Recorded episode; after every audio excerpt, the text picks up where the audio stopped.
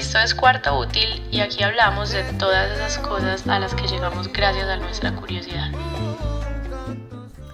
Hola, bienvenidos al tercer capítulo de Cuarto Útil, un podcast y un newsletter sobre todos esos lugares y esas cosas a donde nos lleva nuestra curiosidad. Yo soy María Giraldo y este es nuestro tercer capítulo si es el primer capítulo que ustedes están oyendo, si acaban de conocer el proyecto, si se los mandaron y apenas están como conociendo y enterándose, los invito a que conozcan y escuchen los dos episodios anteriores. Eh, encuentran todos los links en cuartoutil.com, pues tanto de los capítulos como de los correos. Como les dije, pues esto es como las dos cosas. Eh, hay una pregunta detonante de donde sale tanto el podcast, pues como el episodio, como el newsletter.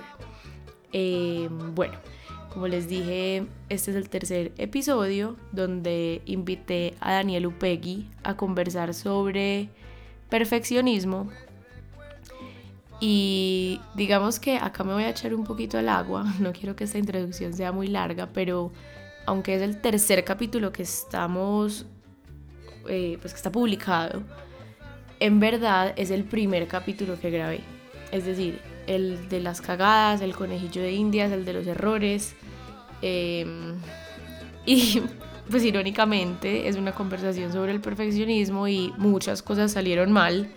Solo con decirles que se nos fue la luz en el estudio donde íbamos a grabar y nos tocó, bueno, improvisar. Un montón de cosas que digamos no son el punto de, de esta introducción y de esta historia. Pero sí me gusta contarlas porque yo siempre he querido que Cuarto Útil sea no solo sobre el producto final, sino también sobre el proceso. Y si han leído los dos eh, episodios anteriores, pues el, tanto el correo como los episodios, es algo que he hablado y he conversado con las personas, digamos como que ha estado presente. Em, entonces en parte a mí sí me gusta como romper un poquito esa cuarta pared y contar cómo es detrás de escenas. Eh, incluso se van a dar cuenta ahorita como justo en la introducción se cortó una parte de la grabación de Daniel, de su presentación y de cuando él saluda, entonces empieza un poquito como, como en reversa, como cortado, pero bueno, pues tampoco es, tampoco es grave. Em, como les digo, a mí me gusta contar esto porque me parece que hace parte del producto final. Em, y ni siquiera tanto, digamos, como modo de reflexión ni como de un cliché, pues como de un análisis al respecto. Obviamente sí es irónico que justo en la conversación de perfeccionismo me hayan pasado como la mayoría de errores en, en la producción, pero bueno, creo que el resultado final está muy cool, está muy interesante, es una conversación un poquito diferente a las anteriores porque sí gira como más en torno a un tema puntual, pero de ahí sale un decálogo que pueden encontrar en el newsletter Em, digamos, de unas cosas un poquito prácticas a las que logramos llegar después de esta conversación, que digamos no trato de ser ni prescriptiva ni de llegar a unas conclusiones puntuales. Incluso yo después oyéndola hay cosas con las que ya no estoy tan de acuerdo, pero bueno, la dejo ahí afuera para que ustedes la, pues la oigan, em, también le metan como su propio input y su opinión. Y como siempre les digo, mis DMs y los de cuarto útil, que pues son la misma cosa, están siempre abiertos para lo que quieran agregar, complementar, em, responder, etcétera, etcétera. Entonces nada, aquí los dejo con Daniel y conmigo en esta conversación. Espero que les guste. Ya saben que todos los links alrededor de esto y de cuarto útil en general están en el sitio web en cuartoutil.com. Y bueno, no, no más intro, empecemos. Entonces Dani, Dani es el presidente del club de fans del Guaro Taparroja, tanto que lo tiene tatuado. También es el rey del TikTok, últimamente es el rey del TikTok, le está dando la guerra a Rodolfo Hernández. Dani es un compañero acuariano también de febrero, creo que eso nos ha bondeado un poquito. Yes. Eh, muchos de, lo que de los que lo conocen dicen que hace las mejores presentaciones en Keynote y en PowerPoint. En verdad ese es su secreto, que las hace en Keynote y no en PowerPoint porque PowerPoint es horrible. y es negociador internacional de profesión, ¿cierto? Así es. Pero en realidad Dani es más como un creativo y cuasi diseñador, podría decir, con un súper gusto. Entonces, bueno, esa es mi presentación. Ahora sí, preséntate tú. Qué presentación, tan generosa, bebé. Muchas gracias. Eh, bueno, eh, me sorprendiste, entonces ya, no sé muy bien qué decir de mí que sea, que sea como mejor presentación que esa. Pero yo creo que voy a empezar por lo último que dijiste. Yo estudié negocios, pero digamos que siempre tuve una curiosidad como real, una curiosidad auténtica más por el mundo de lo creativo que por el mundo como de los negocios. Igual creo que haber estudiado negocios me ayudó y me abrió la mente para muchas cosas em, y, y, me ha dado como herramientas para poderme desenvolver como mejor en lo que hago hoy. Eh, también soy un, yo siento que me he ido convirtiendo, ahorita estaba hablando con, con alguien sobre eso, me he ido convirtiendo como un alma viejita, me gusta mucho la casa, así como a ti eh, que te gusta Versalles, me encanta Versalles, que es mi casa. Eh, me he vuelto como con, con, el tiempo un poquito más introspectivo eh, y yo siento que todo lo que tú percibes como de, de, creativo en mí, un poco lo he alimentado con esa introspección pues. ¿Qué más digo? Nada, tengo 32 años, acuariano, como tú. Eh, cada vez estoy creyendo más en eso. Antes era súper escéptico y ahora no. Como que antes era solo por diversión y ya estoy viendo que es una ciencia exacta. Total. y eh, trabajo en Sambo, que es mi estudio creativo, un estudio que tengo con Camilo Gallón, mi socio, y ahí hacemos marcas y proyectos creativos de todo tipo. Y ya muy, muy contento de estar acá. Gracias por invitarme. No, gracias a ti por aceptar esta invitación. Con Dani, creo que mencionaste algo clave y es como la introspección. Yo con Dani siempre he podido tener conversaciones muy chimbas. Nos conocimos en una agencia de publicidad, em, pues donde coincidimos trabajando. Y en verdad no sé cómo en qué momento nos volvimos un poco más cercanos. Yo creo que todo empezó cuando te metí a mis close friends en Instagram. Sí, ahí empezó. Que no ahí habla mucha mierda y es más auténtico y es más uno. Y creo que ahí como que conectamos un poquito más. Gracias por haber hecho eso además. De verdad, lo disfruto mucho. Y creo que bueno, sí, como que bandeamos un poquito desde ahí y me di cuenta que sí, la introspección es como algo, como una constante en ti. Creo que eres una persona que puede hablar de muchos temas desde una perspectiva analítica y bueno, por eso en parte eres el invitado para, para esta conversación. Em, el detonante de hoy no es tanto una pregunta, es más una frase con la que me encontré hace un tiempo. Eh, que dice que la perfección, dice que esforzarse por hacer cosas muy, muy buenas requiere una estrategia completamente diferente que esforzarse por hacer cosas perfectas. Pues la frase es original en inglés, pero es como que greatness no es lo mismo que perfection, ¿cierto? Em, cuando yo la leí, digamos como que tuvo un clic en mí, porque obviamente todos tenemos algo de perfeccionismo dentro de nosotros, ya vamos a hablar de eso, pero sí hubo como un clic donde como que me di cuenta de algo, como marica total. O sea, cuando uno intenta hacer algo perfecto, en serio nunca le sale de la misma forma que cuando intenta simplemente en el proceso hacer las cosas bien.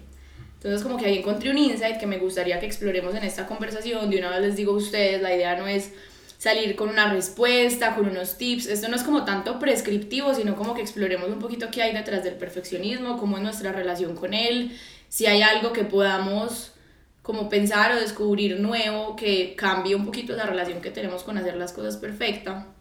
Y bueno, creo que esa es como, como la introducción. Súper. Em, bueno, voy a empezar con la pregunta más básica y es, ¿te consideras perfeccionista? Me considero perfeccionista, sí, pero perfeccionista en rehabilitación. Ok. Me considero porque, porque la verdad yo siento que el perfeccionismo es un poco como el como el alcoholismo. Pues como que uno, lo primero que tiene que hacer, y lo mismo que le dicen a, en Alcohólicos Anónimos, lo que les dicen, que he escuchado, pues no estaba nunca muy alcohólico, pero, pero sí les dicen como que el primer paso es reconocerse alcohólico y saber que uno tiene un problema, ¿cierto? Yo pienso que el perfeccionismo en ciertas medidas es un problema y, y creo que en el, en el mundo laboral, cuando me descubrí, descubrí como mi yo laboral, fue que me di cuenta que yo era una persona perfeccionista y que eso podía ser como un obstáculo. Ahorita pues podemos hablar un poquito más de cómo eso también puede ser un motor y esa fuerza que hay interior como por buscar el perfeccionismo puede ser también un motor, pero en general se convertía más en un obstáculo. También, también pienso, pues no sé tú qué opinas de esto, pero también pienso que en eso nos parecemos mucho tú y yo, pero el perfeccionismo afecta más a unas personas que a otras. O sea, yo siento que hay gente en la que eso no es un problema, aunque lo tenga, pero lo, lo pueden, pueden deshacerse de eso súper fácil. En cambio, por ejemplo, yo no, o sea, yo, yo ya tengo que vivir con eso y por eso lo, lo, lo, relaciono con el alcoholismo, porque dicen también que el que es alcohólico una vez es alcohólico siempre. Sí, es más como aprender a vivir con eso y darle la vuelta o cogerle la curva, por así decirlo, más que algo que se va del todo. Total. Pero, pero me di cuenta joven, pues afortunadamente, y llevo varios años intentando como deshacerme de lo que es sombra y lo que es negativo del perfeccionismo y y fortalecer lo que puede ser bueno, pues, y lo que puede realmente ser un motor. Ok, ¿Y, ¿y cómo te diste cuenta? O sea, ¿cuándo fue, no sé, un recuerdo, una historia que tú digas como, marica, tengo una, una relación pelle aquí con el, con el perfeccionismo? Pues que me hablabas como, empezaste tu vida laboral, que obviamente yo creo que detrás del perfeccionismo, y acá me voy a adentrar pues un poquito como en psicología, yo no soy psicóloga obviamente, pero obviamente creo que detrás viene un tema como primero de competencia, como que yo tengo que hacer cosas más chimbas que el resto de la gente que me rodea, de la gente de mi industria, pues en el ámbito profesional. Y segundo, también creo que hay una parte que es muy como de la seguridad en uno mismo, como que tanto uno le quiere probar algo a otros o incluso a uno. Creo que hay como esas dos motivaciones. de acuerdo, ya te, fuiste, o sea, inmersión, inmersión. Ya, deep diving. Pero, bueno, pues volvamos como ya un poquito a lo práctico, ¿cómo te empezaste a dar cuenta y, y llegaste a ese punto donde uno dice como, bueno, acá hay este tema pasando? Mira, yo voy, yo creo que tengo dos ejemplos, uno como mucho más mundano y más superficial y otro como un poquito más profundo como de mi forma de trabajar. El, el, más mundano es que yo me di cuenta que yo me demoraba mucho haciendo una, pues yo, yo estudié negocios, entonces a veces me tocaba hacer en mi práctica y en mis primeros trabajos como temas un poquito más de Excel, ¿cierto? Entonces, haciendo una tabla de Excel me demoraba un milenio. ¿Por qué? Porque yo no soy capaz de hacer la cuenta completa y poner todos los números y todos los títulos sin que los bordes y los colores y la fuente sean perfectos, ¿cierto? Entonces, pues perfectos entre comillas para mí. Entonces me demoraba mucho y, y, aunque eso me costaba, como que no era capaz de no pintar esa tablita perfecta, ¿cierto? Eso es un ejemplo muy mundano, pero donde me empecé a dar cuenta como que había gente que era mucho más práctica, ¿cierto? Como que simplemente botaba ahí toda la información y luego le sacaremos tiempo para que eso se vea bonito, ¿cierto? Pero yo creo que ese es, ese es un ejemplo como solamente un síntoma, pero como el, el, gran, el gran hallazgo fue ya trabajando, donde trabajamos juntos en la agencia, eh, que me di cuenta que yo no era bueno delegando, ¿cierto? Como que me costaba mucho dejar que otras personas hicieran cosas porque yo sentía que yo, yo, yo podía, o sea, como que la forma perfecta de hacerlas era mi forma. Entonces, primero me cargaba un montón de trabajo, o sea, hacía mucho más trabajo de, de la cuenta. Y segundo, empecé como a, como a pensar que mi forma era la única. Y una vez eh, el, el, líder, de, el director general de esa agencia, que, a, a, quien yo respeto mucho porque me enseñó muchas cosas, una vez me dijo, Dani, calma, solo vas a llegar rápido, pero juntos vamos a llegar más lejos. ¿Sí o qué? Sí. Y eso me pareció muy lindo, me dijo esa frase, yo creo que no es ni siquiera de él, yo creo que eso es como de Peckerman. Pero, Seguro Peckerman también se la robó a alguien más. Total, pero, pero me encantó y, y como que hizo como un clic en mí muy importante y me dijo, esto suena como una cosa de trabajo en equipo, pero realmente habla de mi perfeccionismo, pues como de mi, mi búsqueda, como de mi, mi interpretación de lo perfecto.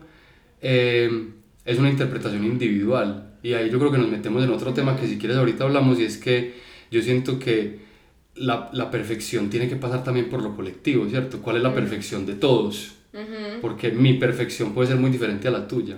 Entonces, bueno, ahí, ahí, fue que yo creo que me di cuenta que eso tiene como unos retos y empecé, obviamente, a partir de eso a encontrar muchas cosas en, los que, en lo que mi perfeccionismo me, me hacía como a veces más lento, o a veces ser malo delegando, o a veces muchos problemas pues que se presentan en el trabajo. ¿Cómo se rehabilita uno cuando se da cuenta entonces de ese patrón? Yo, yo diría que, por eso ahorita hablaba del trabajo en equipo, yo diría que lo primero es reconocer que todo, la grandeza y todo el trabajo más chimba es un trabajo que se hace en colectivo, ¿sí o qué? Y yo siento que el perfeccionismo es como un síntoma un poco de egocentrismo y también de arrogancia en, cierto, en cierta medida. Entonces lo primero es reconocer como el colectivo. Entonces, si yo por ejemplo sé que necesito el criterio de otras personas para saber si esto es muy chimba, si esto es, puede ser grande y puede ser interesante, pues qué bueno ponerlo en una etapa temprana como a consideración de los demás. Uno a veces como que se guarda mucho hacia adentro y se queda como como, como puliendo súper bien la bolita y la bolita y la bolita y se demora años en sacar como a la luz para que otros la vean las cosas que tiene en la cabeza. Entonces, el, por eso el trabajo en equipo y tirarse a trabajar en equipo y a tirar ideas crudas y a, no sé, como, como jugar ping pong con las ideas y con los demás, ayuda mucho a, a porque uno va puliendo las ideas con criterios ajenos, ¿cierto? Y eso es, eso es muy lindo, porque si yo siento que el perfeccionismo es un poco egoísta, Total, ahí dice algo súper lindo y es como el perfeccionismo también tiene demasiadas ganas como de yo con yo, o sea, esta es mi idea y nadie más la tuvo y yo lo hice así de único y así de diferente. Y creo que hay muy pocas cosas en el mundo de hoy que sean idea y proceso y trabajo de una sola persona, como que cuando uno está ahí metido en su trabajo muy cotidiano, Mm, no sé, pues de pronto nosotros que no somos ni Elon Musk, ni un artista mm. famoso, pues ni como una persona que resalte por su individualidad, digamos, ante las demás personas, creo que uno está también peleando mucho como que no, yo me voy a separar de los demás porque yo hago esto diferente y se pierde muchas cosas y también pierde mucho tiempo porque en últimas creo que uno siempre termina necesitando a los demás como para sacar las cosas o a tiempo o para que sean más chimbas o para que tengan más alcance, pues como que esa esa parte colaborativa em, es un muy buen antídoto contra, la, contra el perfeccionismo. Ah, y es una complementación además de como de las habilidades. Y, y, y, digamos que eso desde el trabajo en equipo, desde crear algo juntos, pero también desde, pues lo colectivo también abarca el feedback, ¿cierto? Como que uno a veces tiene ideas y si no las pone ahí afuera, ahí, así estén crudas y si no se las cuenta a alguien, no van a mejorar, como que se empiezan como a, como, se vuelve como una endogamia de ideas en tu cerebro súper loca que si no las sacas nunca es como ir a terapia. Ir a terapia es eso, es como que los problemas adentro se empiezan como a pudrir en el cerebro, ¿cierto? Y uno cuando los saca y se los cuenta al terapeuta o a la terapeuta, como que toman otra forma y se van volviendo cosas como más fáciles de solucionar. Lo mismo pasa, entonces si uno tiene una idea, no es solamente trabájela con alguien para que colaboremos y la pulamos juntos, sino también cuéntesela a alguien para que ese alguien te dé feedback y así también se va a pulir, ¿cierto? Sí, incluso me acabas de, de hacer acordar de una conversación de Zetangana con Creativo que le preguntaba como sobre su proceso creativo y él decía como yo solamente tengo una regla, o sea, él es cero de estructura, él no tiene unos horarios fijos para hacer las cosas. Eh, pero él decía que como que el entrenamiento inicialmente es perseguir las ideas, pues como que si la idea llega, persígala, y él decía, yo no puedo dejar que se me acumulen, porque ahí es donde me quedo estancado, si yo tengo una idea y dejo que se quede ahí, después tengo otras 10 y solamente tengo la cabeza llena de ideas y no ejecuto nada, ahí es donde me estanco 100%. Total. Él decía como vas viendo pasar corrientes de agua y tienes que ver en cuál montarte. Mm. Em, y también hablaba sobre llegar a un checkpoint, que eso puede ser un buen tip, pues ya como pasando a lo práctico, hablaba de llegar a un checkpoint como con las ideas y los procesos creativos. Bueno, voy a sacarlo hasta aquí y aquí lo comparto con alguien y aquí lo testeo, pero no me voy a quedar un año trabajándole a la misma presentación, a la misma marca, al mismo proyecto, en su caso a la misma canción, guardada en un cajón sin que eso fluya, porque ahí es donde uno se estanca. Y también hablaba, creo que citó una frase de David Lynch y decía, la idea es la llave, te abre el camino, pero tú tienes que escarbar, pues como que la idea es solo, solo el primer punto y el perfeccionismo puede ser el peor enemigo para uno ponerse a escarbar, porque es que tener ideas es, muy fácil, entre comillas, pero ya profundizar, hacer que sean como redondas, entre comillas, y, que salgan, es como, es como la parte realmente retadora. Hmm. Y el perfeccionismo es un, literal, un destructor de, de ideas y, y, como de, pues si no permite que nazcan. De acuerdo. Y yo, yo sumaría, o sea, ya dijimos que el primer, como ese, un primer paso para la rehabilitación del perfeccionismo puede ser la idea de colectivizar mis ideas y mis proyectos y mis cosas, ya sea como colaborando con otros o simplemente recibiendo feedback de otros. Eso es lo primero.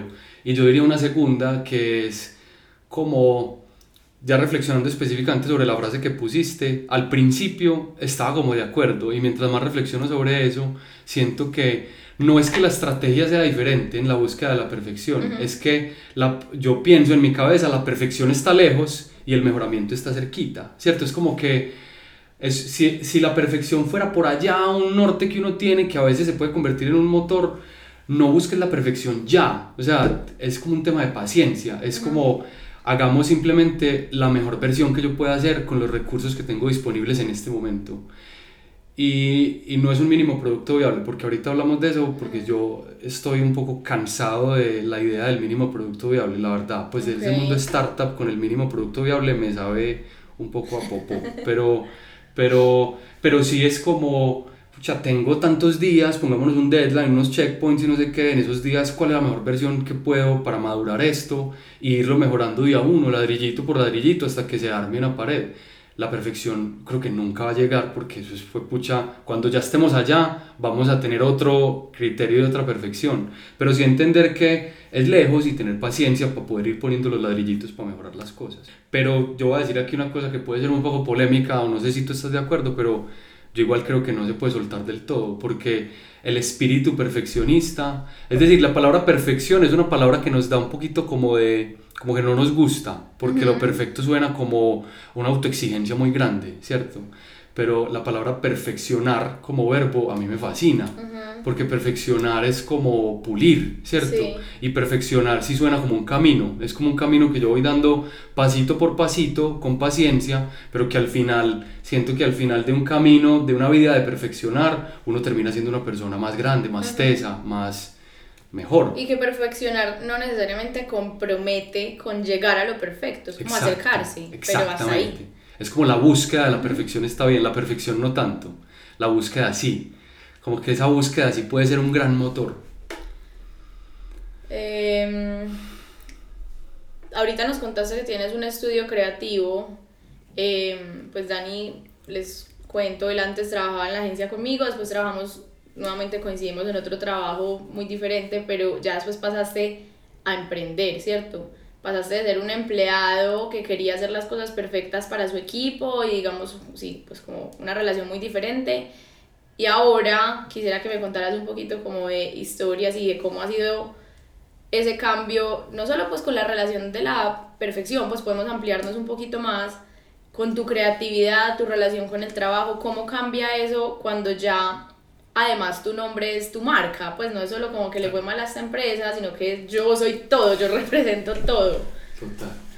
Bueno, hay, hay varias cosas. El primero es, obviamente, aparece una palabra gigante, o dos palabras gigantes, bueno, no, una palabra gigante que es fracaso, ¿cierto? Como que aparece en tu cabeza y, y te ahuyenta por las noches. Es muy miedoso porque uno dice, listo, ahora este es mi proyecto, como tú decías, es mi nombre, es mi reputación, si esto no funciona, entonces fracasé, ¿cierto? Entonces es obviamente un peso muchísimo más grande que uno se pone y el perfeccionismo se alborota a, pues a otros niveles.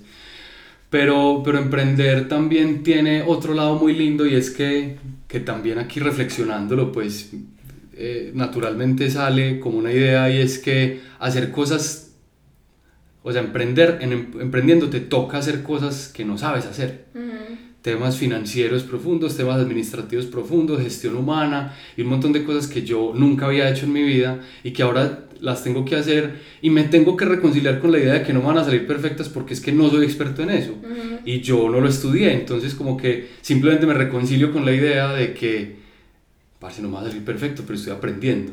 Y eso también le baja un poquito como el volumen al perfeccionismo. Como que siento que un buen tip puede ser hacer cosas que uno no sabe, hacer cosas nuevas. Puede hacerte como ser un poquito más empático contigo mismo y, y simplemente entender que no, no, te las tienes que saber todas. ¿Sí o qué? Sí. Hace poquito me encontré con otra de esas frases. Yo creo que yo debería hacer un capítulo como de frases clichés que son muy útiles. porque las tengo guardadas, las que realmente me parecen útiles.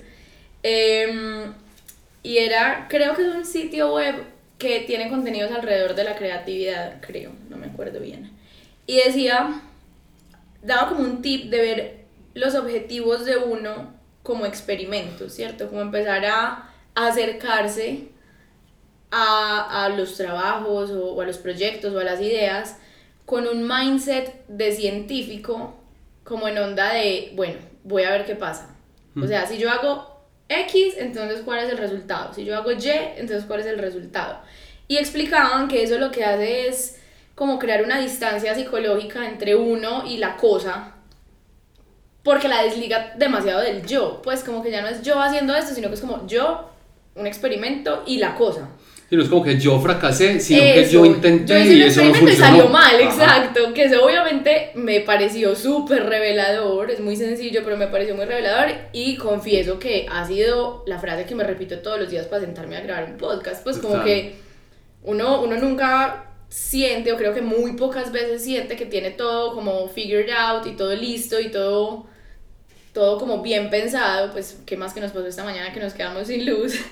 Y literalmente esa mentalidad de que hace un científico, él no fracasa porque no sé, la vacuna no funcionó, pues él literalmente está ahí moviendo teclas a ver qué sale y creo que cuando uno se aproxima a sus propios proyectos e ideas, por lo menos a mí me ha funcionado mucho, de esa manera es, ¿qué pasa si yo me tiro al agua a hacer un podcast? ¿Qué pasa si yo me tiro al agua a ser emprendedor? Y pues emprendedor es una palabra como pelle, pero a tener mi propio estudio y con un socio y me salgo de esa estructura rígida y segura que ha sido siempre una empresa. A mí me ha parecido súper revelador esa, esa, mentalidad, pues que creo que es un gran tip.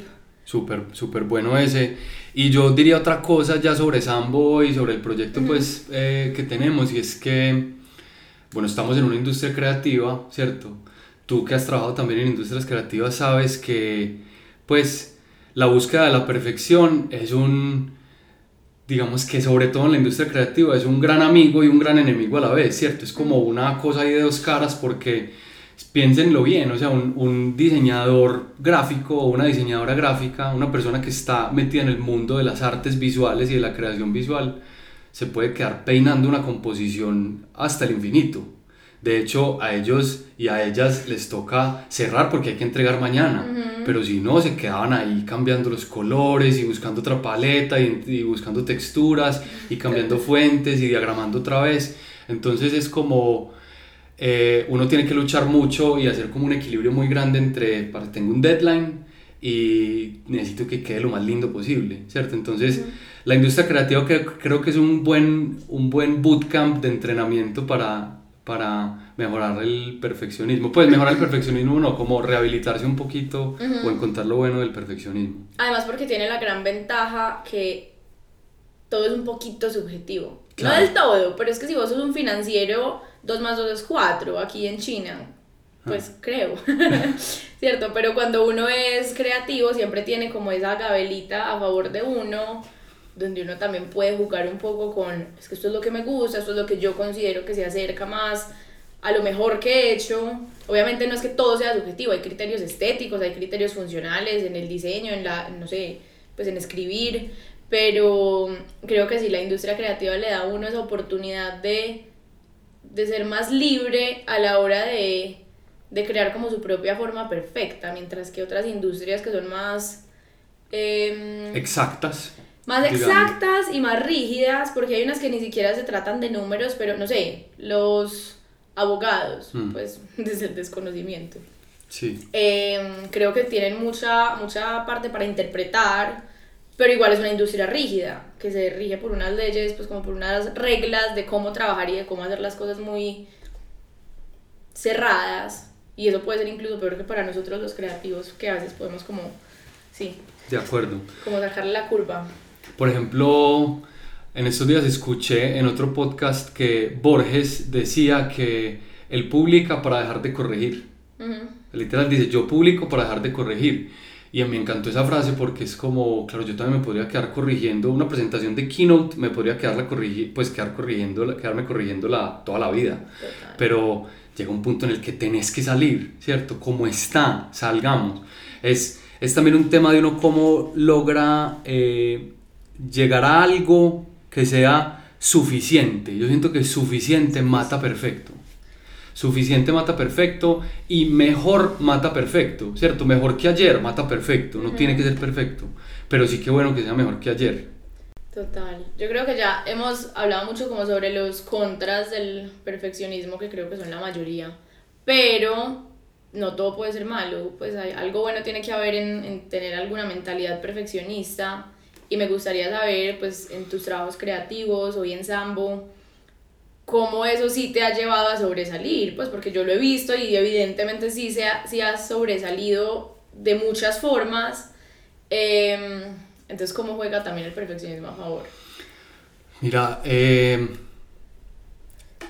yo vengo de una industria, la industria creativa, pues al menos la que conozco en Colombia, es una industria en la que pues obviamente es un negocio y tiene que ser un negocio y los tiempos para todos son muy reducidos, ¿cierto? Y yo siento que el mundo startup y todo este, todo este tema y esta burbuja en la que estamos nos hace pensar que todo tiene que ser muy rápido e inmediato y creo que la industria creativa como que de alguna manera se está como yendo hacia ese lado, como, como si como si la tecnología y la creatividad pudieran como equipararse y yo por ejemplo siento que son dos cosas súper diferentes.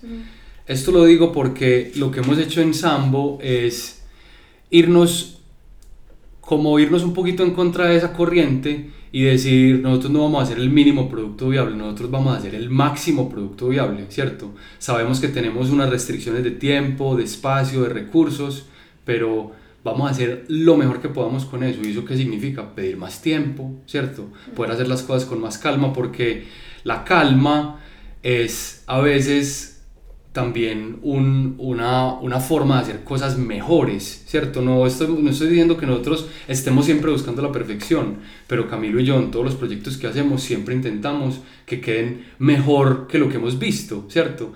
Y creo que el tiempo es un gran amigo de eso, entonces estamos intentando siempre hacer proyectos como con un poquito más de holgura de tiempo de lo que hemos tenido hoy. Y ojalá pudiéramos llegar a más, porque, no sé, que uno pudiera hacer uno o dos proyectos cada seis meses sería espectacular porque uno podría explayarse más y buscar más y realmente no buscar la perfección, pero sí buscar hacerlo mejor, ¿cierto?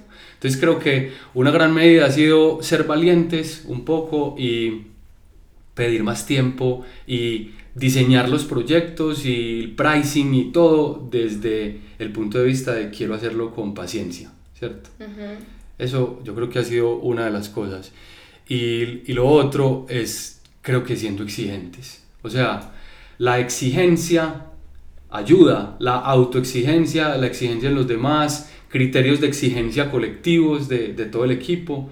Yo creo que eso es importante, no puede volverse uno enfermizo por la exigencia, pero exigir que esto sea algo que nos vuele la cabeza, o sea, que no, que no nos conformemos, ¿cierto?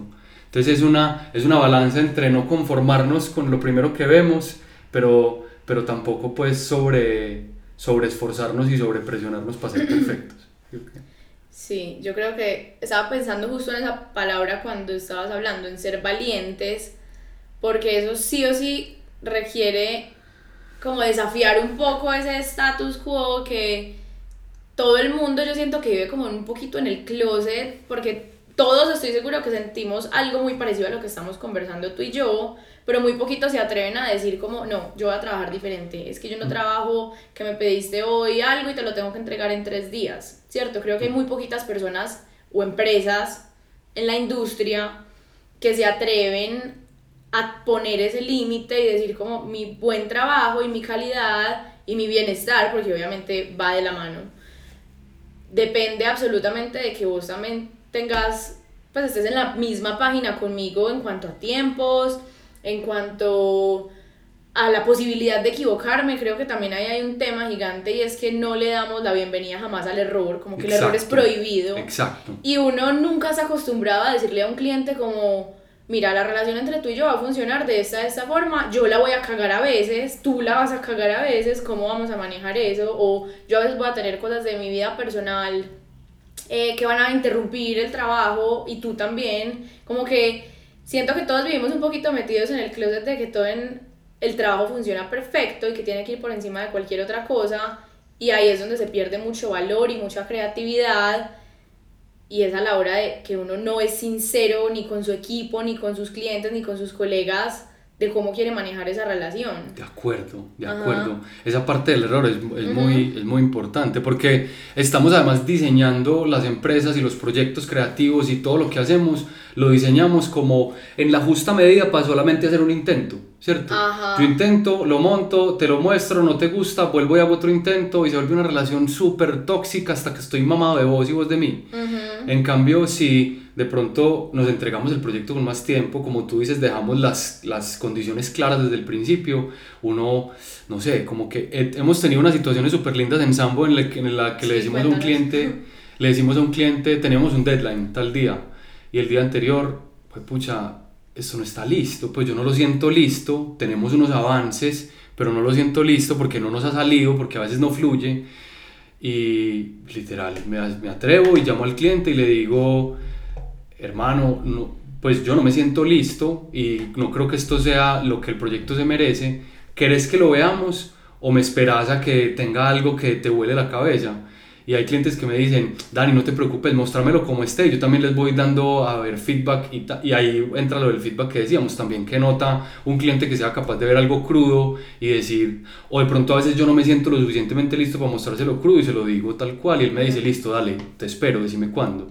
Y yo creo que así de abierta tiene que ser la relación desde el principio. Obviamente eso no es fácil, pero tenemos que apuntarle a eso. Todas las personas que trabajan en negocios, en industrias creativas, somos responsables, como corresponsables de que eso pase, porque no podemos estar trabajando esto como si fuera toda una buñuelería toda hora. Exacto, como, que parto el quesito, lo mezclo con. que, que fue la receta buñuelo. Claro, pues no sé, si coger una masita, volverla. Hay una persona que la vuelve bolita y la tira por un tobogán, eso cae en una cosa de aceite y sale en un minuto. Y sale. Ajá. Claro, pues para comer buñuelos, pues sigamos comiendo buñuelos, pero si queremos comida rica, ¿cierto? Vamos a tener que esperar un poquito. De hecho, estuve en un restaurante. el buñuelo es muy rico. El buñuelo es muy rico, pues perdón, sí, o sea, perdón, eh, me, me excuso con todos ustedes por, por esa por eso, porque también me encanta el buñuelo, pero quiero decir es, si queremos comida diferente y memorable y cosas que de pronto estén más allá de lo que siempre vemos, tenemos que esperar un poquito, ¿cierto? Como que... Eh,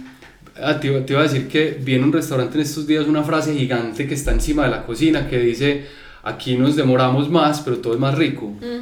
Y me sonó muy, muy, como, como, estuve como muy de acuerdo.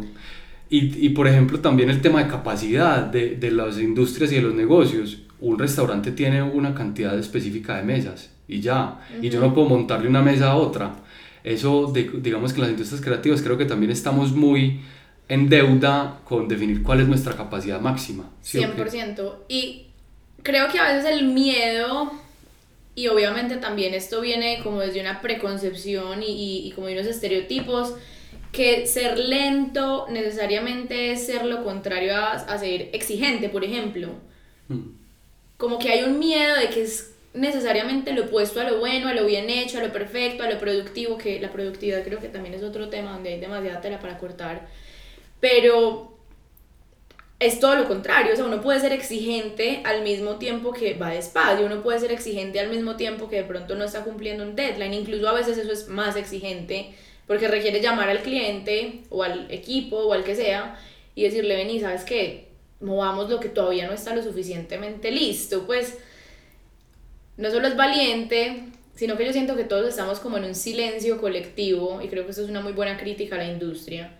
En un silencio colectivo donde todos vivimos lo mismo, pero de puertas para afuera, no, no, no, yo cumplo con todo y yo te entrego súper rápido y yo hago los mejores conceptos y los mejores key visuals y los mejores bla, bla, bla, bla, bla y de puertas para adentro eso no está funcionando así. De acuerdo. Y también está costando pues no solo la creatividad, la calidad, la buena ejecución, sino también como pues el bienestar de, de, uno o del equipo. Yo, por ejemplo, nosotros en Sambo le decimos siempre al equipo como cuando una persona entra, recientemente entró una directora de arte que se llama Cata y, y, a, y a Cata le decíamos en su primer día, le decíamos, mira, nosotros vamos, estamos intentando construir un estudio de diseño y un estudio creativo que sea capaz de pedir más tiempo para todo, para poder hacer las cosas con la calma que se merecen. Pero no podemos parar, ¿cierto? Como que es como un gran equilibrio entre, porque el, el, humano también tiene una tendencia como a la procrastinación y a cuando no me sale, entonces es cuando más me bloqueo y cuando más lo dejo ahí como, como suelto. Nada, no, no paremos, ¿cierto? Aunque tengamos, como cuando uno estaba en la universidad o en el colegio, que dejaba siempre todo para el final. Eso no puede pasar, porque... Entonces pues y en el trabajo, no claro, en la universidad, en claro, el el trabajo también. Como que mientras más dura la tarea, más para el final la dejo y eso se vuelve un peso mental horrible. Entonces, el lo que nosotros intentamos hacer es, tenemos dos meses para hacer este proyecto, pero todos los días le vamos a trabajar y todos los días vamos a ir poniendo de a poquitos y de a poquitos para que cuando llegue ese deadline de los tres meses estemos absolutamente armados y lleguemos con una cosa que nos deje muy tranquilos. Entonces es como, no es un tema como de relajarse, es un tema de tener el tiempo suficiente para poder trabajarle todos los días muy bien, ¿cierto? Es un poquito eso. ¿Y cómo se ve esa valentía en el día a día, pues está, está la idea, está, digamos, desde el principio de trabajar así, pero no, pues ¿cómo, ¿cómo le dirías tú al resto de personas que están oyendo que ejecuten ese ser valiente? Uno como coge el teléfono y le llama a un cliente y no se caga el miedo porque le va a quedar mal o porque lo va a regañar, incluso alguna vez te ha pasado que un cliente te responda mal porque le quedaste mal, que obviamente no es como que era el día del lanzamiento del restaurante o de la marca, sino con el tiempo, digamos... Sí, como, como uh, Exacto, como cuando uno, cuando uno mueve una fecha pero sabe que no está del todo mal. Sí. La verdad, hasta ahora no nos ha pasado. En Sambo nunca nadie nos ha dicho como... De hecho, en estos días hablaba con, con un amigo y me decía, cuando uno da la cara normalmente nadie pues nadie se emputa. ¿Cierto? Es, es curioso porque uno a veces tiene miedo de dar la cara y de decir la verdad y de inventémonos algo y que algo salió y que se enfermó. No, sin, o sea, honestidad absoluta, pero y desde el día cero. No, no se vuelvan honestos justo antes del deadline. O después de tres mentiras. No, claro. Honestos desde el día cero. O sea, cuando presenten su proyecto y cuando se conozcan y cuando se den la mano, eh, intenten también proyectar un poquito cuántos son los tiempos que realmente necesitan eh, definan unos colchones de tiempo para que no todo sea como encima y no solamente tengan una oportunidad para hacer las cosas bien. Eh, yo creo que la honestidad es importante en cualquier relación, ¿cierto? Relaciones amistosas, relaciones románticas y relaciones laborales. Sobre todo en las laborales, que es donde menos la aplicamos y donde más hace falta, porque estoy 100% de acuerdo contigo, pues cuando te pregunté, yo decía, es imposible que una persona, no es imposible, debe pasar, pero a mí tampoco me ha pasado nunca que una persona me diga, no, es que ya se armó un peo horrible, no quiero trabajar más contigo porque me quedaste mal dos días. Si uno dice las cosas con sinceridad y a tiempo, y cuando estaban en la posición del cliente, creo que jamás tampoco estaba en la posición de decir como, esta persona me está viniendo acá con la verdad a decirme algo que le pasó y pues está bien, o sea, la vida como que tampoco se trata de eso. Y pues también creo que dentro de esa valentía está el saber buscar clientes, ¿cierto? Buscar clientes que resuenen un poco como con esto y que le vean valor al trabajo muy bien hecho, ¿sí o qué? Porque también hay gente que simplemente no resuena con eso, hay gente que quiere comer buñuelos todos los días y está bien y es válido y simplemente entendamos bien que si vos lo que querés son buñuelos, entonces de pronto no es con nosotros, ¿cierto? Te recomiendo a esta gente que hace los mejores buñuelos en el Parque de Belén. Además, en el parque, en el parque del poblado hay unos que es Buñuelo Supremo. pero en el Parque de Belén la especial. Uf, pero la especial no es en Envigado. La especial, no, hay buñuelería especial en el Parque de Belén y otro en Envigado que es la buñuelería La Especial. Yo soy Team Parque del Poblado y la especial de Envigado. Los de Belén son brutales, recomendado. Además que tienen un parche de, de pues como en el restaurante los, los buñuelos bajan por un tobogán. ¿Qué? Tengo que ir. Tienen que ir. Em, entonces sí, como escoger bien cuál es el nicho de clientes y el tipo de clientes con el que ustedes quieren trabajar también, ¿cierto? Yo creo que en eso también está un poco la valentía. Entonces sí. Y hay un buen antídoto ya como para terminar, es siempre pensar en un ejemplo, a mí me sirve mucho por lo menos, tener unos referentes para cada sustico ay, es que me da mucho miedo que crean que esto está muy conceptual. ¿Quién está triunfando haciendo cosas así muy conceptuales? A mí me da mucho miedo que crean que es que me enloquecí porque ahora tengo, no sé, la que se quiere volver influencer o bloguera y le da susto porque la, ya, la niña que se quiso volver influencer, quién lo ha hecho y quién ha salido y empezó desde abajo y ya lo ha, pues como que siempre hay un buen ejemplo de si otro lo hizo, yo también puedo, como que esos referentes también son demasiado útiles para, para pegarse y coger el impulso de valentía. Total, y que, y ya esto es lo último que quiero decir, pero como nadie nunca ha dicho esta es la hora perfecta. Jamás. Y el que, y el que lo diga sonaría muy pato, ¿no? Total. Como perfecta. Pues seguramente cuando uno llegue a lo que hoy considera perfecto, tendrá otras cosas perfectas en la cabeza. Y eso está bien, reconciliémonos con que la perfección es una utopía, no vamos a llegar nunca, pero perseguirla de una manera sana te puede ayudar a, como a, a mejorar. A fluir. A fluir. Listo, no, yo creo que, que esta es la conversación. Eh, sacamos insights y cosas incluso prácticas, que no pensé que fuéramos a llegar a algo tan práctico, pero, pero me gusta. Eh, nada, Muchas gracias. Muchas gracias a ti, qué chimba.